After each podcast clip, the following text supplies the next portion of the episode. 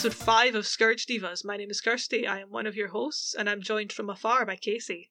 Hello. Can you believe that we've got five, ep- well, technically six, because we had a, a filler episode where we tested our sound. I, I I can't believe it. No. Five episodes. How are you? How are you this week, Casey? Yeah, I'm I'm doing all right. Work's been shit, but I went and shot people with lasers at the weekend, so that was good. And in a s- sort of sanctioned laser shooting environment, or just in someone's house with a laser pen? No, no, in a, a sanctioned laser shooting environment in the catacombs under Glasgow Central Station. There are catacombs under Glasgow Central Station? Yeah, Nice. I did not know that. I shot people with lasers in them. That sounds really cool, actually. I want to go and do that.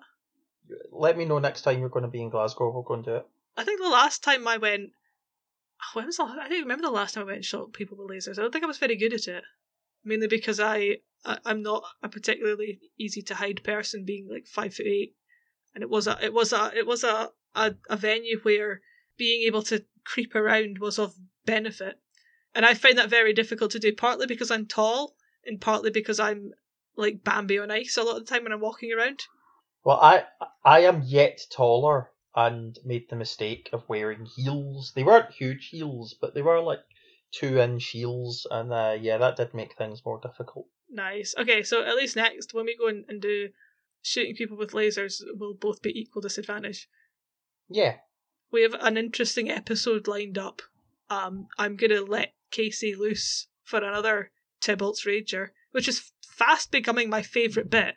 Mainly because it's just fun. It's like it's like going to greyhound races and you just open the door and I let Casey loose and she runs and she runs and she runs. It's great. So we're gonna we're gonna see what's ground Casey's gears this week. Um, we're gonna we're gonna have a, a judge booth where we talk about deck lists Yep. because that's very important to me personally as a human. Something I feel very strongly about.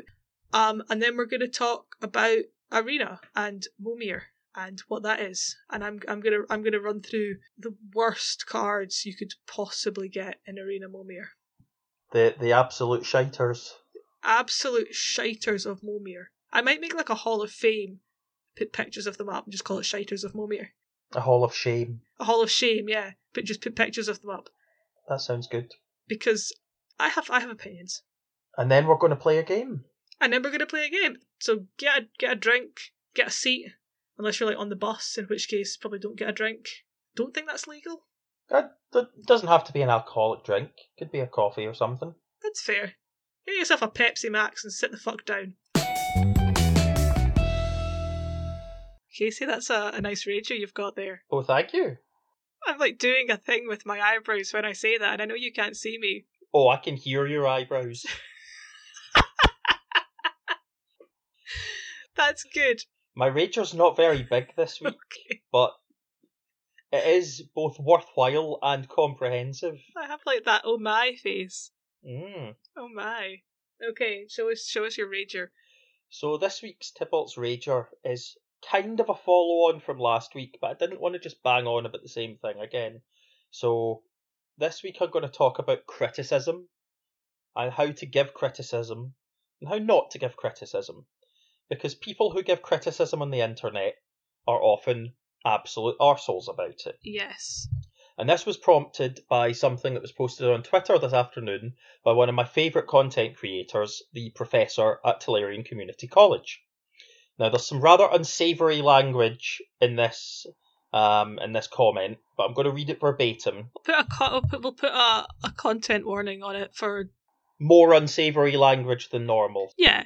There is a slur. There's at least one slur. It's like mentally going through it. Yeah, sure. Okay, so we we apologize.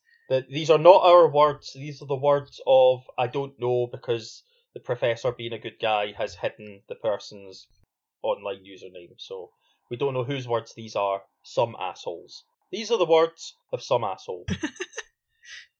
This guy almost defines douche. Look at him. You would never want to drink a beer with him.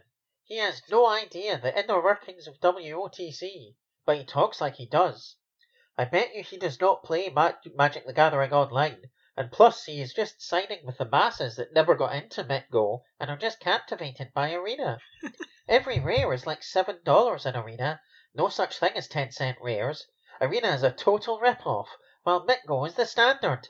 Dipshit. Go ahead and make a video about the cost of Arena versus the cost of Mitgo. The numbers don't add up. Arena is insanely expensive, while Mitgo is pretty fair. Also, fuck you. You're a punk with long hair and a small brain. You will lose your sponsorships. It will be revealed that you touch kids. All Oh that and more. You are a dickless faggot who speaks on things he knows little about. Oh well, I was just siding with the crowd, acting as the voice of the MTG generation. Fuck you, you aren't the voice of shit. Paper magic is dying and will soon be phased out. And Mitgo will one day be the only way to play magic. Arena is baby software for little babies who like to pay, overpay for MTG. Go play X-Mage if you can't keep up financially with the bullshit, which is a smart thing to do anyways. X-Mage is an option. Fuck supporting WotC. They took enough of our money. We invest way too much time in cardboard concepts. We should be trying to live forever. Work out an infinite combo IRL. Duh. Pick up some amphetamines and a science book and get to learning. We want to live forever.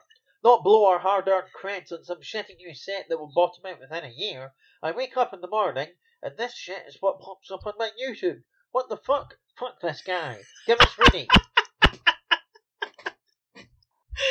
that was outstanding. The So, only way that could have been better is if you were in the middle of Buchanan Street on a cardboard box with a big me- with, a, with like a megaphone and a sandwich board. pro- proclaiming it, yeah, from my soapbox. So I felt I was uh, I was qualified to comment on this because I actually have drunk a beer with the professor at GP London the other year so when he was uh, over for the large popper event. He was at the staff party afterwards.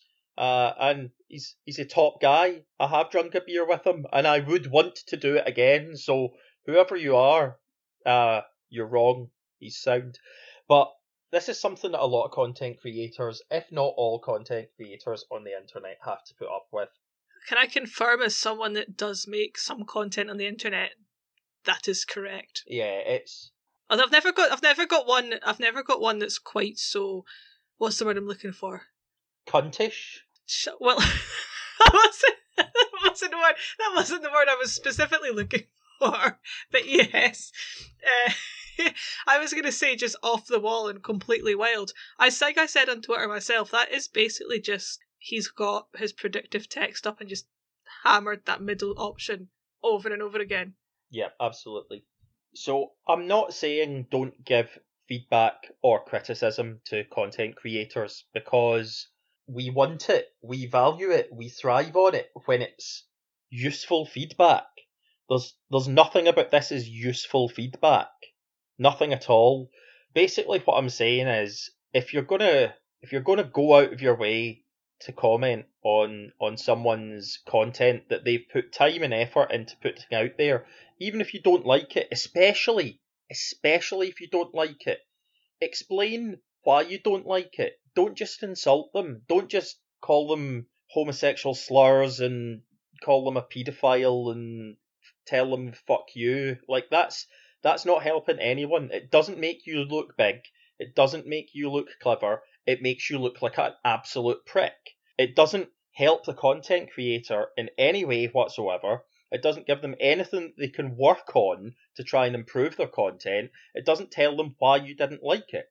If you don't like it, explain to them why you don't like it, and either what they'll do is they'll take your feedback on board if they feel it's valid feedback that could be used to improve their channel or their content, and they'll work on it, or if they think that the feedback, while possibly valid, isn't something they think would improve their content, like telling a legacy content creator, "Oh, you should you should focus more on standard because more people play it."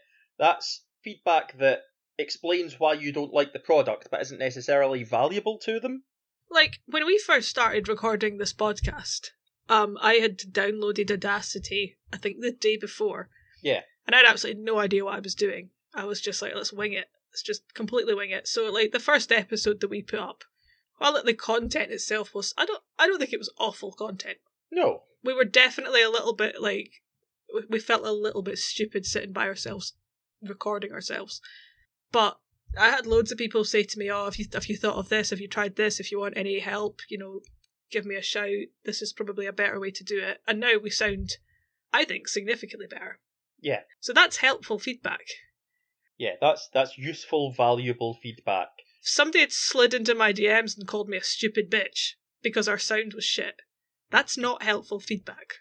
No, your sound is shit, and this is why, or your sound is shit. Here's how you can make it not shit. Valuable feedback. Well, to be fair, I think I, your sound is shit is a little bit to the point. It's a bit on the nose. There's never a nicer way that you could say that. You could say that that that was really good, uh, but you were a bit quiet or something. Don't just come in and be like, "Yo, good podcast, but your sound sucks. Here's how to fix it." I mean, it's better than the alternative. Which is what just letting letting us keep going, oblivious. Well, it's better than your sound shit. Go suck a dick. That's two. That's two very separate pieces of feedback. Exactly. Yeah. I mean, both of those things may be true, and both of those things may be good. Well, the sound being shit's not good, but um, I don't know how sucking a dick's going to fix it.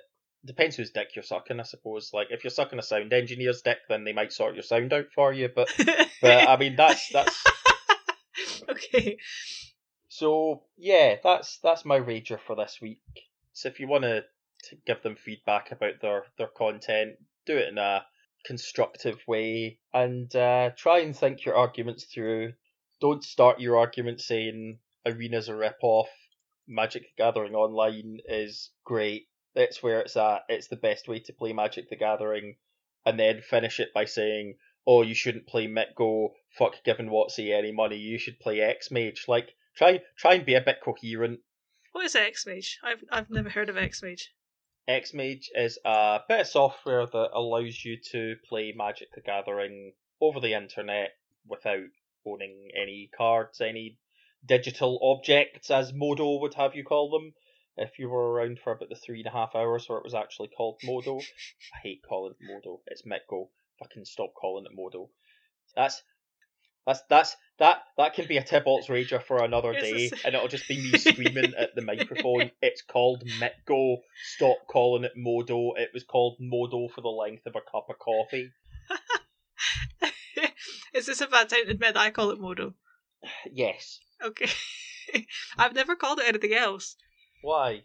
Because I don't know, everybody I know calls it Modo.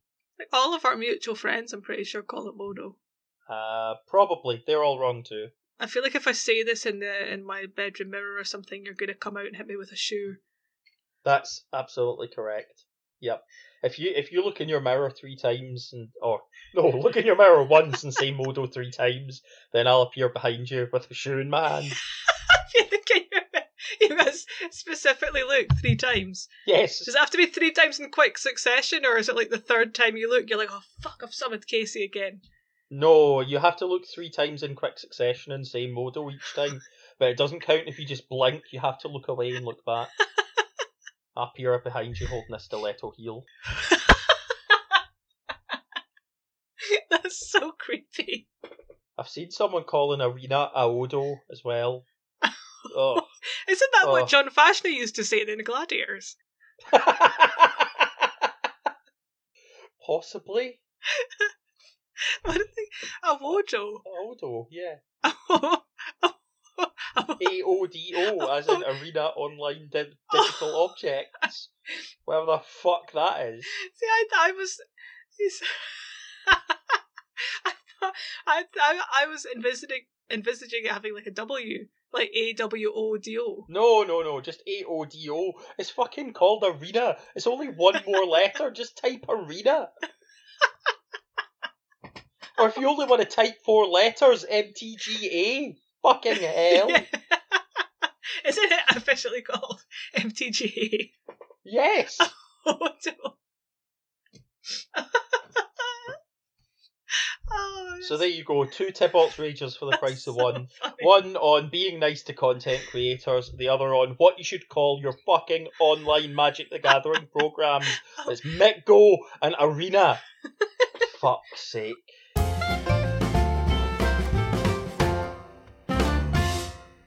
Roll up, roll up, step into my judge booth. How big is your judge booth? Will I fit? Yeah, it's it's. I mean, it's like a phone box. Okay, that's good. It's not like a. It's not like a British Telecom phone box in some street corner that we're going to have to cram in and talk about judge stuff. That's not how you become an L1. You can fit a lot of people in those phone booths. Really? Yeah, the record world record's like six or seven or something. How? I don't know.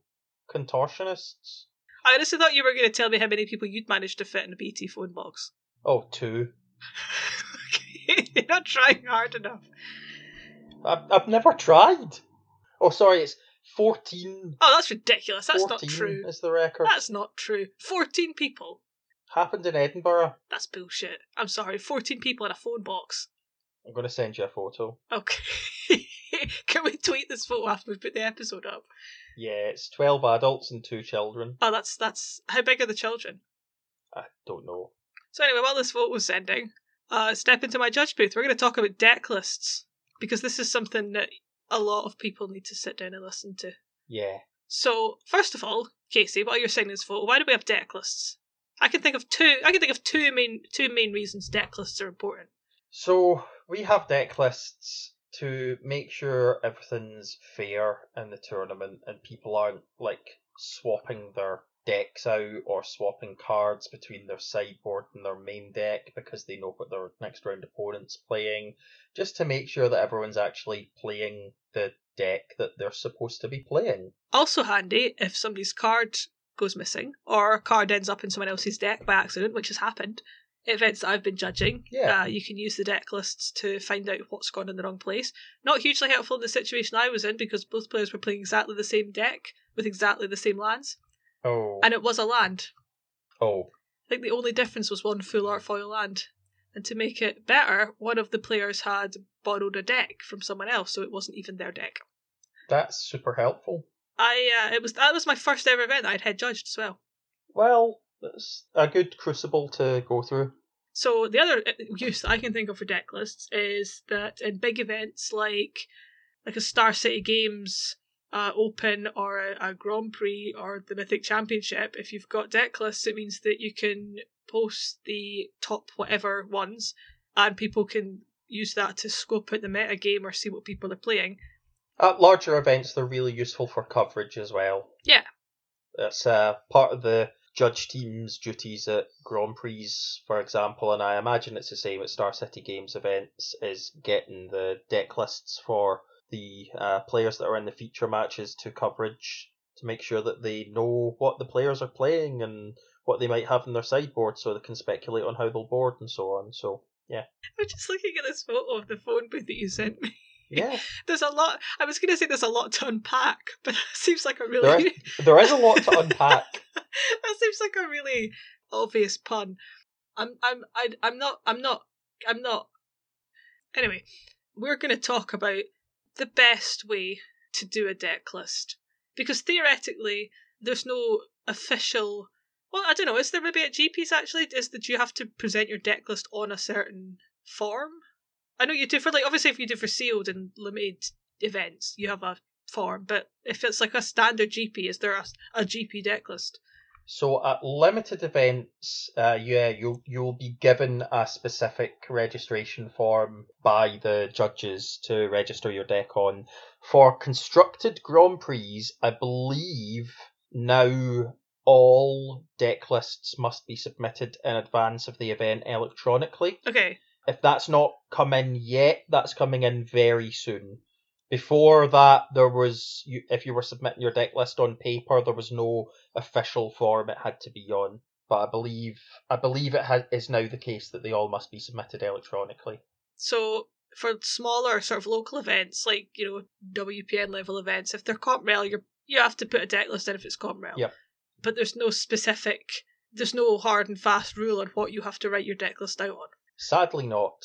Sadly, not. We'll we'll get into that in a bit. Why of, of some sad some sad tales. So th- there are deck list sheets that you can use online that you can print out. Even better, there are some deck list sheets that you can fill out on your computer and then print out and have it typed. That's the best way. That's Yes. the best way. That is absolutely the best way. We're gonna rate them out of ten. That's like a fifteen. Easily a fifteen out of ten. It's the best way. Um, if you are going to print your deck list out, and I, I say this as someone that judges local level comp rel events, We'll go. Well, let's let's go like scaling. We'll go from the best to the the worst. So the next one down from having a, a having one typed and printed is having one an official one printed out and filled out. Yes. That's like the next one. In block capitals in black pen Yes. in English, Yes. unless you have been specified by the tournament organizer that you can fill out your deck list in another language.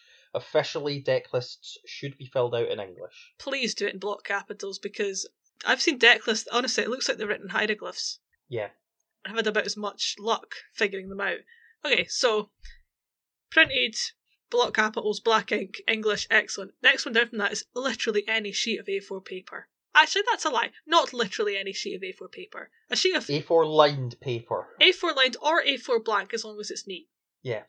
Eh, We prefer A4 because when you're piling up deck lists to take away and sort into alphabetical order, which we do so that it's easy to find them when we do deck checks or if we need to pull one out for some reason, we we put them in a, a pile and it's much easier if they're all A4. There's always somebody that pans in like an A5 sheet. Yeah. It just kind of sits in the middle and it that all that's going to happen with that is it's either it's either going to annoy the judge. Yep. If your deck list is on a piece of paper smaller than A4 and I have access to a stapler, I'm stapling it to a piece of A4 paper to make my life easier. So if you can just hand it to me on a piece of A4, that's so much better. Yeah. If your deck list's on a piece of paper that's larger than A4, what the hell are you doing? yeah, I don't. Have you had? Have you ever had that? Larger than A4? Yeah. I don't think so. Okay, so the bottom category is a piece of paper. Oh, there's categories below a piece of paper. Yeah, I, I, okay. So a piece of a piece of paper. I've had I've had deck lists on. You know, like um when you get a sheet of stickers and you peel the stickers off, and it's that kind of weird greaseproofy feeling paper. Yeah. I've had deck lists.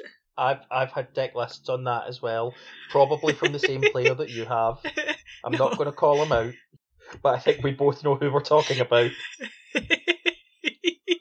so yeah, that's like the bottom tier of acceptable. Yeah, Uh, anything other than that, you're either going to exasperate the judge or they're going to make you do it again. more likely make you do it again. So, when you're writing out your deck list, the the way to make the tournament a the tournament run faster and more smoothly, and b make your judge your best friend is to split it out, split your creatures and non-creatures and lands out. Write them in that way. Don't just ram them all together because that's just that's just gonna suck. Make sure that you've counted them up properly because we do count. Um, you don't. Some people. i've seen people write them in alphabetical order. You don't necessarily have to. It's nice. It's it's nice as long as you have separated out the the creatures and from the lands from the other Oh god, spells. yeah, yeah. If your deck list is just in alphabetical order, that's not helpful. It's great for limited tournaments. That's how we want it for limited tournaments, but not for uh not for constructed, please. Yeah, as long as it's split out into like lands, creatures, non-creatures. Even better if you're gonna if you want to separate your non-creatures into different categories of non-creature spells. That's even better. If you're playing standard in this current environment and you're playing Super Friends, please split your planeswalkers out separately. That would be really helpful. Yeah, do that. It makes everything so much easier.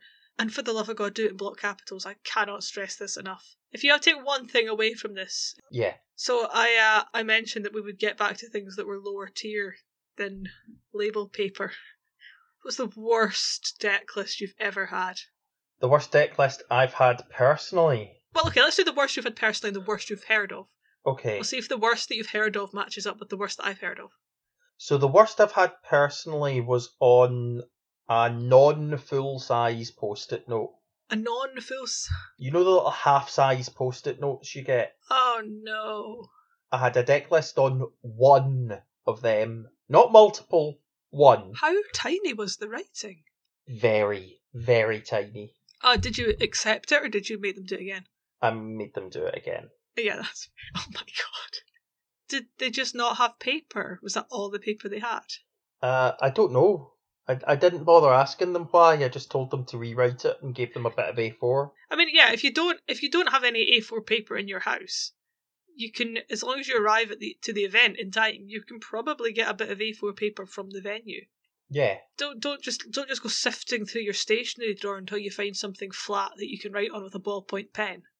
I've had them on the back of a uh, a receipt as well from somebody's shopping. That's I, I suppose that's not quite as bad because at least that is a reasonable surface area. It is a reasonable surface area. It was just one long, thin column of cards. What's the worst deck list you've ever heard of happening? The w- both best and worst I've ever heard of happening was printed on a cake. What? It was A4, and it was a proper, like from decklist.org deck list, but instead of printing it on paper, it had been. You can get professional. For professional bakers, you can get printers that print on icing. My friend's sister's a baker, she has one. And I've seen a picture of someone in the States who submitted their deck list printed on a cake. I don't I don't quite know what to do with this information now. There's nothing in the tournament rules that says your deck list can't be on a cake, sadly. I mean, in that situation, you're taking a photo of the cake and then just eating the cake, right? Yeah, absolutely. 100%. Okay, that's why. Why? I, I think they thought it was funny. Like, I considered doing it myself because, like I say, my friend's sister can do this for me. And I was going to turn up to a PPTQ back when they had PPTQs with my deck list on a cake. I was also going to have it on a piece of paper that I was going to give to the head judge after I had presented them with the cake because I'm not a monster. Okay, mine sounds shit now in comparison. Because mine's, I think I've told you this story before, but I'm going to tell everybody now because it's funny. So my friend, who at the time was an L2 judge, no longer is an L2 judge, turned up to a PPTQ, uh, wrote his deck list on two basic islands. He was playing mono blue. I think he was playing mono blue. Uh, mono blue devotion. Was that the deck that had like master waves and stuff in it? Yeah, it was mono blue Devotion. So I think he was playing mono blue devotion, and he thought it would be funny to write his deck out on two basic islands. So he writes his deck out on two basic islands, gives it to the head judge, and the head judge, who is a mutual friend of mine, Casey's, told him that he had to do it again because obviously that's stupid. So he then writes his deck list out again on the, the required piece of A4 paper and submits it, and then during a deck check, it is discovered that he has filled in his deck list incorrectly. So he's about to be given a game loss for deck list problem? I can never remember which way around it is. yeah. Deck list problem, sure. And the floor judge, who's also a mutual friend of ours, appealed to the head judge and said that because the deck was written correctly on the basic islands and he had just written it incorrectly on the the actual A4 deck list, that he should be given a warning and not a game loss. I actually managed to get away with it. Did the head judge give that downgrade? The head judge did downgrade it, yes. Amazing. I don't think he did huge about that PPTQ, and he ended up getting about seven warnings. There was two PPTQs in a row, um, and he, I think he got about seven warnings over the whole thing. One of which was because he, so he, he got two, I think, in the same day for um failing to desideboard properly Right. prior to his game, and he got a tardiness game loss in one round in the the second PPTQ I love it because I know he, this story. he got a tardiness game loss in the second PPTQ um, because he was on the toilet reading about banding when the round started and was therefore late to his seat. Yep. Banding's not easy. So yes, in conclusion, I can't think of any more really bad deck lists that I've had. I've had envelopes and I've had Yeah, I've had envelopes and, and, and stuff like that. Um, I've had the back of a um someone's boarding pass for their flight, nice. but back from a Grand Prix, I think it was. But yeah, like once you've listened to this episode, tell us on Twitter about the worst deck list you've ever seen. Oh please. a mutual do. friend of ours submitted their deck list for UK, Ireland, South Africa Judge Nationals last year on an A4 deck list in crayon and got told by the head judge to please rewrite it not using crayon. Like that sounds funny, but not only is crayon really hard to read, crayon is really hard to is really easy, sorry, to um manipulate. I think it's fair to say. Yeah, it's really easy to smudge. If you can if you're writing your deck list in something that can be manipulated like pencil or crayon or Charcoal. anything like that, chalk or something, Yeah. then you're probably going to be told to do it again because it's, it's super easy for that to get all mucked up. Or you you can potentially change it. Yep. Another reason also you should never fill in your match slip with anything other than a pen. Yep. The more you know. Casey, guess what I spent this weekend doing? Um not shooting people with lasers. You're uh, yes, correct. I did not shoot people with lasers this weekend. Were you playing Magic the Gathering? I was playing Magic the Gathering. Were were you playing Aodo? yeah, I was. Uh, I was playing Awodo. Uh, my favorite bit is the bit at the end when you have to run up the travelator. Yep. It's awesome. Is. I was uh, hanging from some rings suspended in midair, trying to boot an Ilharg the Razeborn in the face. well, a, a gladiator of your choice, listener, you can substitute your favourite gladiator in here, attempted to manhandle me to the floor in an undignified manner. So that's yeah, that's how I spent my weekend. I was playing Awod- Awodo, Awodo Momir. okay. I think I'm the only person that liked this format. I've not seen anybody else say they enjoyed it. My flatmate was playing a bunch last week, and he seemed to think that it seemed to just be a race to try and get your opponent to concede before you got fed up and conceded. See, I've had loads of different people saying different things about it. I really enjoyed it, and I, I genuinely do think I'm the only person that. But I've I've played I've played I think there's fifteen. Is it fifteen? 15 wins you need. 15 yeah. wins, yeah. So you unlock the stained glass planeswalker art things, Mhm. cosmetics, by by getting certain number of wins. And I, I I've had 15, I think. I think I've, I must have played about 40 games of Momir at this point. Right. I, I think I'm on about 20 something wins out of 15 because I've just I just think it's really good fun. And I've never played actual Momir on on Modo. Sorry, Mick Go Modo. I'm gonna keep calling it Modo. So I have like no no base of reference or anything. But I've just I've had a really good time playing it.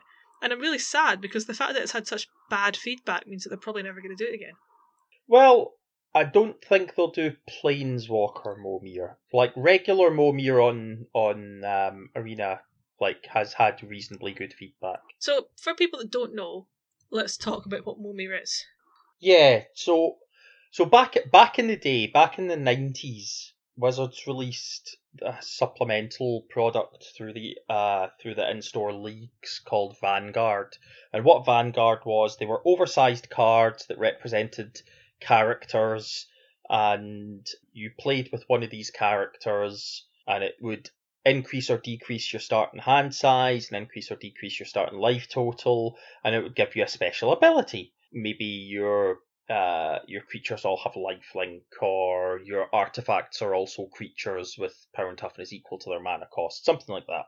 And when they started introducing avatars on Magic Online, back again back in the day, all the avatars would have a Vanguard ability. Um, and there'd be loads, loads more than they ever printed in the, the paper version because they they just make loads of avatars for every set. So they've they've stopped doing this now, but one of the most favourite ones was the Momir Vig Visionary Avatar, who gives you I think plus four starting life, plus zero hand size, and the ability pay X mana, discard a card, and you create a token that's a copy of a random creature with converted mana cost X. Now that could be any creature with that converted mana cost that existed on Magic Online. Yeah. And fairly quickly, some people invented their own format called Momir Basic. Now, Momir Basic has since become a sort of official format on Magic Online, but it just started in the casual playrooms where people would create a, a constructed deck that could only have basic lands in it. So you'd play 60 basic lands and a Momir Vig Avatar. And that was what that would be what you would play with. You'd just create random creatures, bash your opponent with them, and eventually someone would win. And it's a lot of fun. It sounds like there's not a lot of tactical play to it, but there there is some tactic. There's a lot of randomness and a lot of luck, but there are some tactics knowing what turns you should create your creatures on, what turns you should skip. So yeah, it's it's a good fun format. So they've introduced a version of this on Arena, but obviously because Arena doesn't have every single card that's ever been printed in Magic, it's a variant of it whereby you get it's a a, de- a number of cards in, a, in in your deck, and it's every planes one of every planeswalker in War of the Spark, and the rest is all just basic lands. So you can draw lands, or you can draw a planeswalker and just play them like normal, and you also get the Momir Vig avatar. Yeah. And all the creatures that you can conjure up with this Momir Vig avatar are creatures that are currently in standard. So you you don't get the stupid splashy things from like you know like tenth edition or something, but it is still a lot of fun. Yeah. And I originally thought that people were going to be talking about this and we're going to be talking about the best things you can do in Momir and having it. Well, this is this is great and this is the, the best plays that can possibly happen. So I, I decided I, I wasn't going to look for the best cards that you could possibly get. I have a, I have some of them, a list of good cards, like Fell Spectre, for example, which I think every time I, your opponent discards a card, you they take two damage, Okay. which is pretty Seems good. Very good. Polyraptor's pretty good fun because you can just it just replaces itself. So that's pretty good. A Tendershoot Dryad is awesome Ramps you. because you're just churning out saplings every turn. A Nikya of the old ways. You can't cast any of your planeswalkers, but who cares? You're doubling your mana basically. Yeah. So I, I, I didn't I wasn't gonna go into why these these creatures were good in this format. I went for the absolute shiters that you can conjure up. One thing I did think was quite interesting about the format is that it kind of turns on its head what planeswalkers are good. Yes, very much so. There's some obviously that are still crap. Yeah, but I I hear that the absolute pinnacle of planeswalkers that you want to draw is Davriel, because getting your opponent's hand size down in Momir just means they have either they have fewer creatures that they can create, or their creatures are going to be lower converted mana cost and therefore generally worse than yours. Like this is the thing. Even the the really bad planeswalkers, like I'm trying. Um, who's the who's the worst planeswalker? So Narset's pretty garbage in Momir because she doesn't do anything. Ral is pretty garbage because he lets you scry, and that's basically it. Mm-hmm. Dovin's not great. Yeah. There's yeah, there's just a lot of them just don't do anything. Karn is I don't think I've played a Karn yet. Karn just sucks. Yeah, Karn Karn kind of does Absolutely nothing. absolutely nothing. But the thing is, even if you've got really bad planeswalkers, the moment you draw a Sarkhan, So even the worst planeswalkers have a have a purpose because uh, they have a, a sort of a dual purpose because you can you can either wait and get a Sarkhan and make loads of dragons, or you can just churn them into your graveyard with Momir and make a better creature. So the the bad planeswalkers still have their place, even if their place is the graveyard. But there's just some creatures that are just so blood curdlingly awful. So I, I've I've I've I've made a, a list. This isn't an this isn't a, an exhaustive list of bad creatures in in current standard Momir, hmm but it is all the ones that I've seen Okay. that are that are that are not good. I've been a little bit uh, honed it a little bit. I haven't included anything under three mana Okay. because generally you probably don't want to be Momiring stuff on two mana. Yeah. There's some good stuff you can get, like there's mana dorks and things that are good. But then I had my opponent yesterday Momir for two, discard a planeswalker and get Hydroid Krasis. That seems pretty poor. And I'd looked away briefly because I wasn't expecting them to do anything, and I look back and suddenly both their lands are tapped. There's a planeswalker in their graveyard and there's no creature. And I was I was deep there's no there's no sort of like text replay feature on Arena that lets you look back at what's happened. So I'm sitting there trying to work out. I was like and obviously because they're, they're tokens, they don't go to the graveyard, they just disappear. They just disappear, yeah. So I had to just kind of keep playing and then eventually work out what they could possibly have played. I think it was a it must have been a Hydroid Krasis. Yeah, a- anything with an X in its mana cost is going to be pretty poor in Momir. So Ugin's Conjurant, Hydroid Krasis, they're all just going to cease existing immediately. If it's just X, you're probably going to be momining for zero. Yeah, In which case, that's just the worst EV. What? Don't do that. yeah. So I've not gone for anything under two. I've only gone Okay. for three, three or up, and I've split it into there's there's four categories. I've got some honourable mentions. There's two honourable mentions because they're they're pretty bad, but they're not awful. Okay, And then I've got three. I've got three categories. They're pretty bad, really bad, and absolute trash. okay. There's two in the absolute trash category, including one that nearly made me turn the PC off and leave the room because I was just so horrified by what had occurred under my watch. The, first honourable mention is Deputy of Detention, sure. which is a it's a it's a one white blue. Uh, when it comes into play, exile target non-land permanent opponent controls, and all other non-land permanents that player controls with the same name as that permanent, unless it leaves until it leaves the battlefield. It kills one of their creatures. Only if you've only if you're on the draw, Yeah, okay, because otherwise, if you mow me on three and they have nothing, it just comes in and sets as a one three. okay. So theoretically, that's why it's an honorable mention because it can get rid of one of their creatures. But in you know worst case scenario, you've got a one three. It's not the worst thing ever. It's not great. Yeah. Um, but it's it's not quite bad enough to make it into the top list. The second honourable mention was one that Casey suggested to me before we started recording, um, and I've heard two or three people say that this that they've died to this, but I, I played it and it worked out really well. That's Demon Lord Belzenlok, which is four black black for a six six, so it seems bigger already.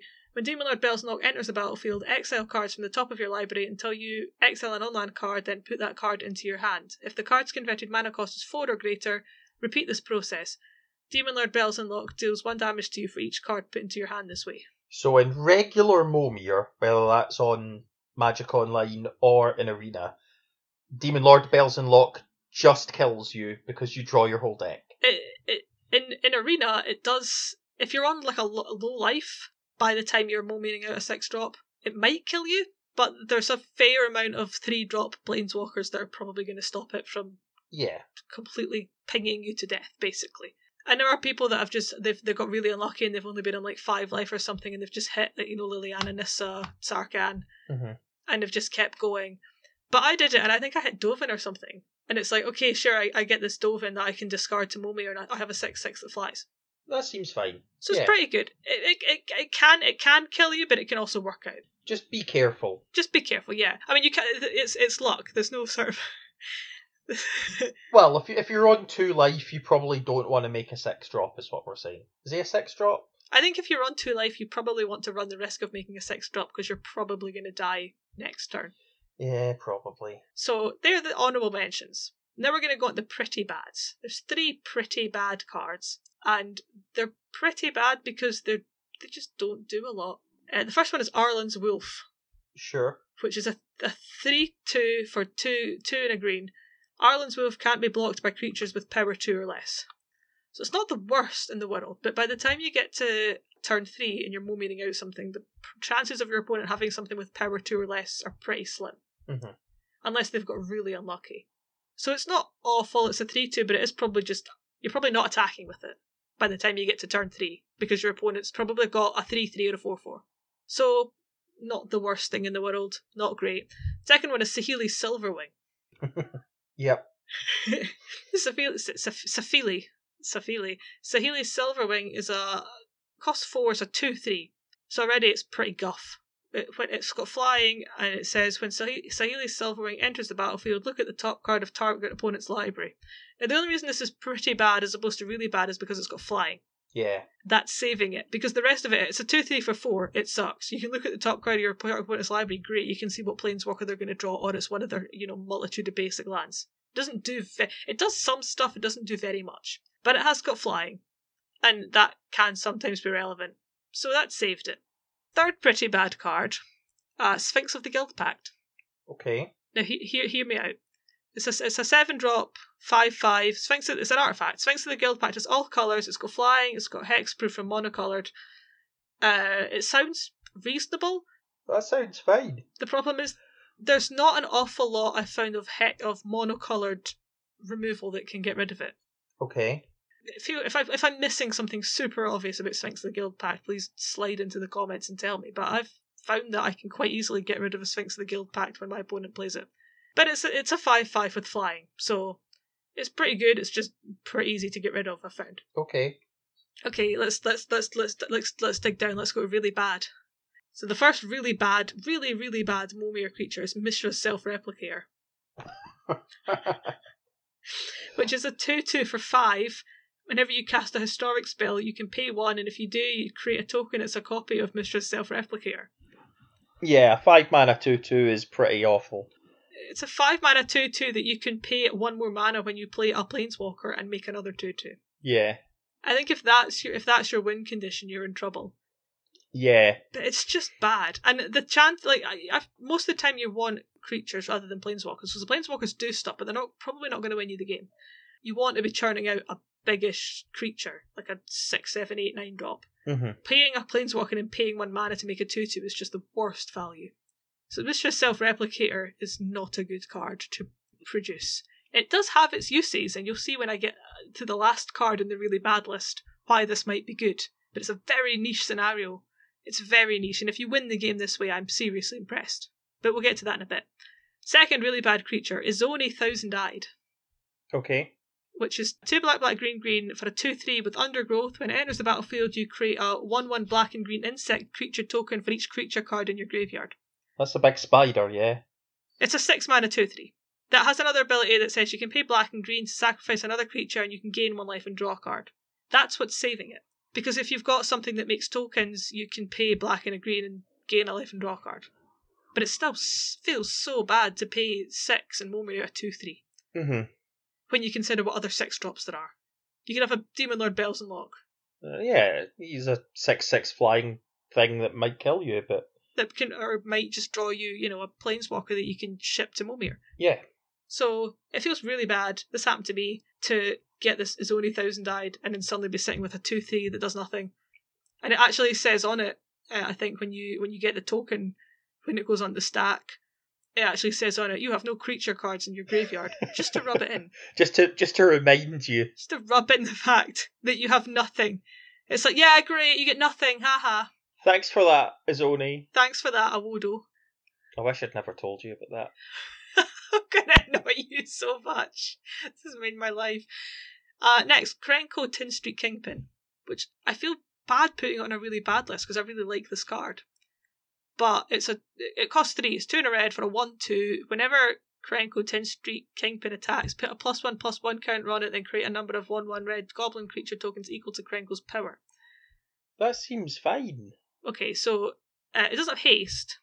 Your opponent is probably going to have another a creature, regardless of whether you're on the play or the draw. If you're on the, the draw and they've got two, then that's even worse. So it's and it's only a one two, and they're they're probably going to block it because it's good. Yeah, but it's a 2 3 when it attacks. Yeah, but they're still probably going to block it. And if they've got three, Mm, like I, I, if they've got unless it's a really bad three, like one of the ones that I'll that I'll come to next. Actually, the next one, it's just not. I, I, it's just I've I've had it a couple of times, and it's just it makes a goblin and then it dies. And there are much better three drops I've found. Okay. Uh, the three drop that, that if your opponent has this saves your Krenko Tin Street Kingpin is Squee the Immortal. Because Squee the Immortal is a, a one red red two one that you can cast from your graveyard or from exile. Neither of which are helpful. It's a three drop two one, Yeah, it's pretty pesh. which feels bad. It feels really bad. And he, he looks like he's mocking you in the art as well. he looks so happy about it. And you're just like, Squee. Do you, uh, do you remember at the, at the start when I said Mishra's self replicator might have a use Uh huh. if you've got lots of self replicators? The next card in the really bad, and the only reason it's in the really bad is as opposed to absolute trash is because you can, you can cast it, you can make it work Right. if you've been lucky enough to get an artifact. It's Phylactery Lich. Phylactery Lich 3, 5 5. Sounds great. You're not complaining. As it enters the battlefield, put a phylactery counter on an artifact you control. When you control no permanents with phylactery counters on them, sacrifice sacrifice phylactery lich. a, a three mana five five indestructible seems pretty good to me. Yeah, it's got indestructible as well. If you Yeah. got Mishra's Self Replicator, you're laughing. If you don't, it comes into the battlefield and immediately sacrifices itself. Yeah, that's pretty bad. And then you're and then you're you get to look at it briefly before it disappears, and you're really sad. Yeah, it's a triggered ability, so yeah, you're gonna you're gonna get a moment of, of absolute pain while you can see it sitting there. The only reason it's not in the absolute trash is A, because it is possible to get artifact creatures. Yeah. It can happen. And secondly, because there there are probably some static abilities somewhere that say whenever a creature enters the battlefield under your control, things happen. Yeah. Or you you would draw a card off Liliana's static from one of your creatures dying. Well, exactly. So it it has uses. Yeah. So Phylactery Lich, probably going to make you sad, might make you very happy. Now we go into the absolute trash. Bring me your the trash. trashest, to the me. trashest of the trash. I'm gonna, I'm gonna do the, I'm gonna this two. I'm gonna save the trashest one for last Okay. because it made me so sad. I had to go downstairs and do a sit. Right. That's a big mood. The trash are my people. Bring them to me. the second trashest card in Momir, Salvager of Secrets. Okay. It's a five drop. Right. It's a, it's a two two. Right. So already it's a five drop two two. It's gonna have That's to have already pretty bad. It it's must pretty do bad. something It- amazing. yeah, it might. It must have an ability that that saves it, right? When Salvager of Secrets enters the battlefield, return target instant or sorcery card from your graveyard to your hand. Oh no. So, in other words, it's a 5 drop 2 2. Why have you done this? That's Salvador a 5 of Secrets. I, I can't believe you've done I this. can't believe you've done this. it's a 5 drop 2 2. It's just bad. You could Yeah. have a Skarrgan Hellkite. You could have a What else costs 5 mana? Literally anything else. you could have a Serra Angel. You could have a Serra Angel. I'm pretty sure there were some Sphinxes that cost 5 mana. Yeah. You could have so many things that would do night. Lyra Dawnbringer, is she 4 or 5? Um, Lyra's five, I think. Okay, so you can have Lyra and said you've got this card, this this two two for five. Good luck. Good luck with your stupid Merfolk wizard. Okay, I need to mentally prepare myself because this this is a card that I played. Uh, I I did I did the thing with Salvager of Secrets where I thought it did something. I had a lot of text in it, Mm-hmm. and I looked at it and I thought, okay, this has got a lot of text in it. And then I hovered over it and realised that my life was over. I'm braced. I'm holding, holding worst. the bed This is the- frame. I'm pretty sure this is the worst. It's worse than Phylactery Lich. Okay. I'm going to put that out there. It's worse than Mishra's Self Replicator. This is the worst card. I'm going to nail my colours to the flagpole and say this is the worst card you could get in Momir. Arena Momir. Are you ready? I'm ready. Amplifier.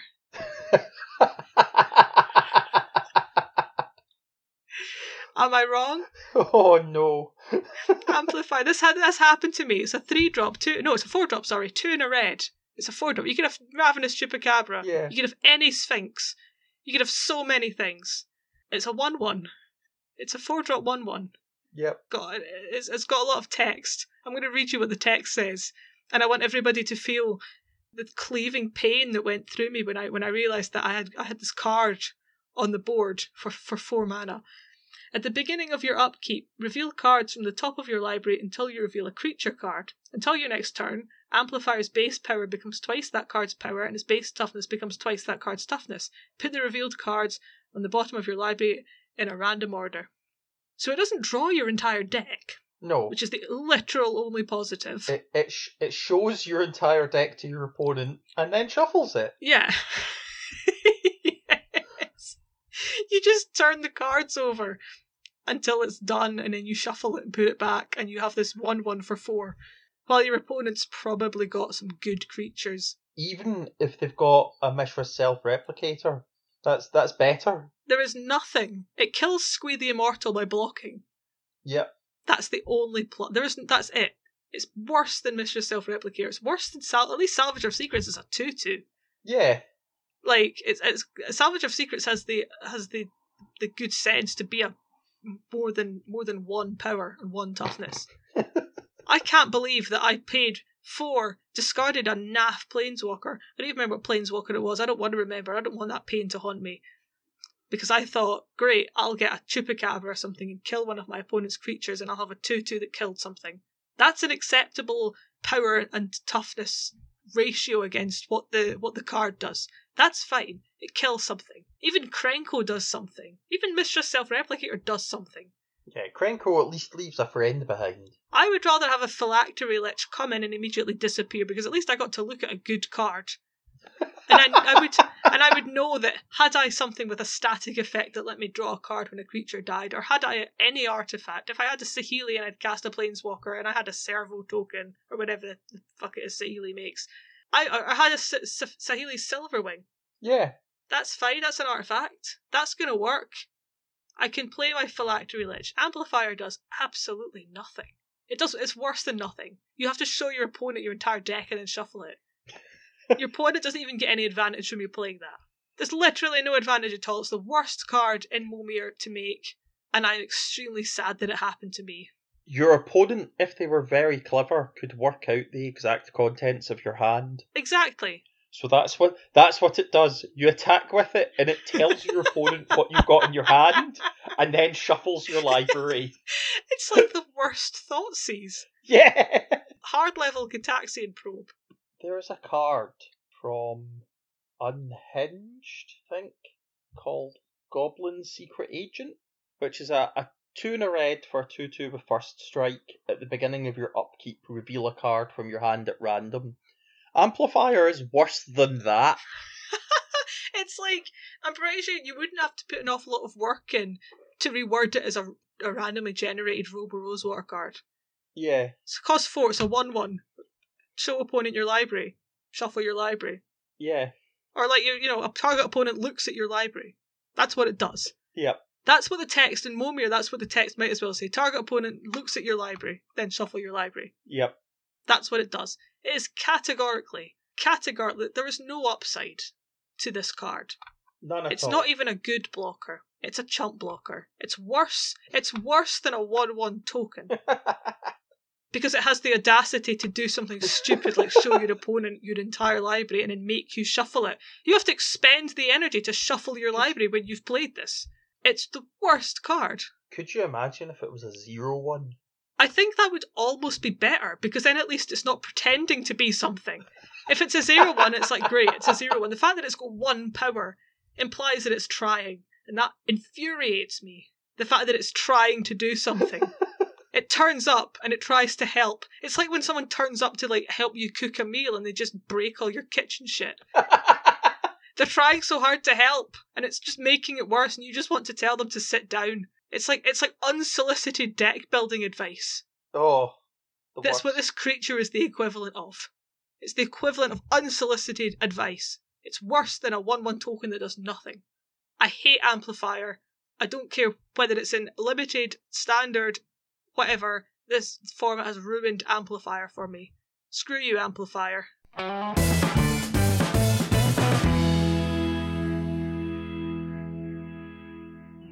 It's time for my, my, my favourite game. Are you ready for some quickfire shite or delight? Absolutely ready. Awesome. So for for people that are new to this game, uh, I have a, a list of, of things that I'm going to rapid fire read out, and Casey has to tell me off the top of her head whether they are shite or a delight. It's great. I'm just going to rattle through these already. Right, shite or delight? Magic Aodo. Shite. Magic Aodo Momir. Shite. Fitting, fitting multiple people in a phone booth. Delight. Modern. Delight. No dragons being spoiled, spoiled in Modern Horizons yet. Shite. Detective Pikachu dancing. Absolute delight.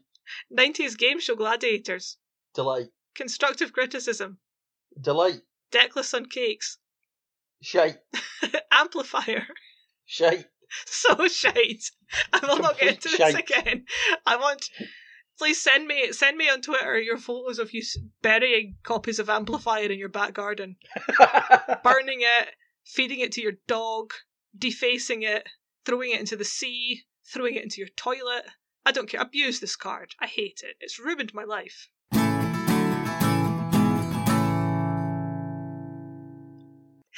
While I while I regain my faculties, tell us where we can find you on social media.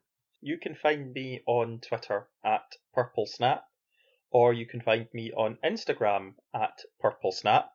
I don't post any magic content on my Instagram, but if you want to see what I'm wearing, then that's where you want to go.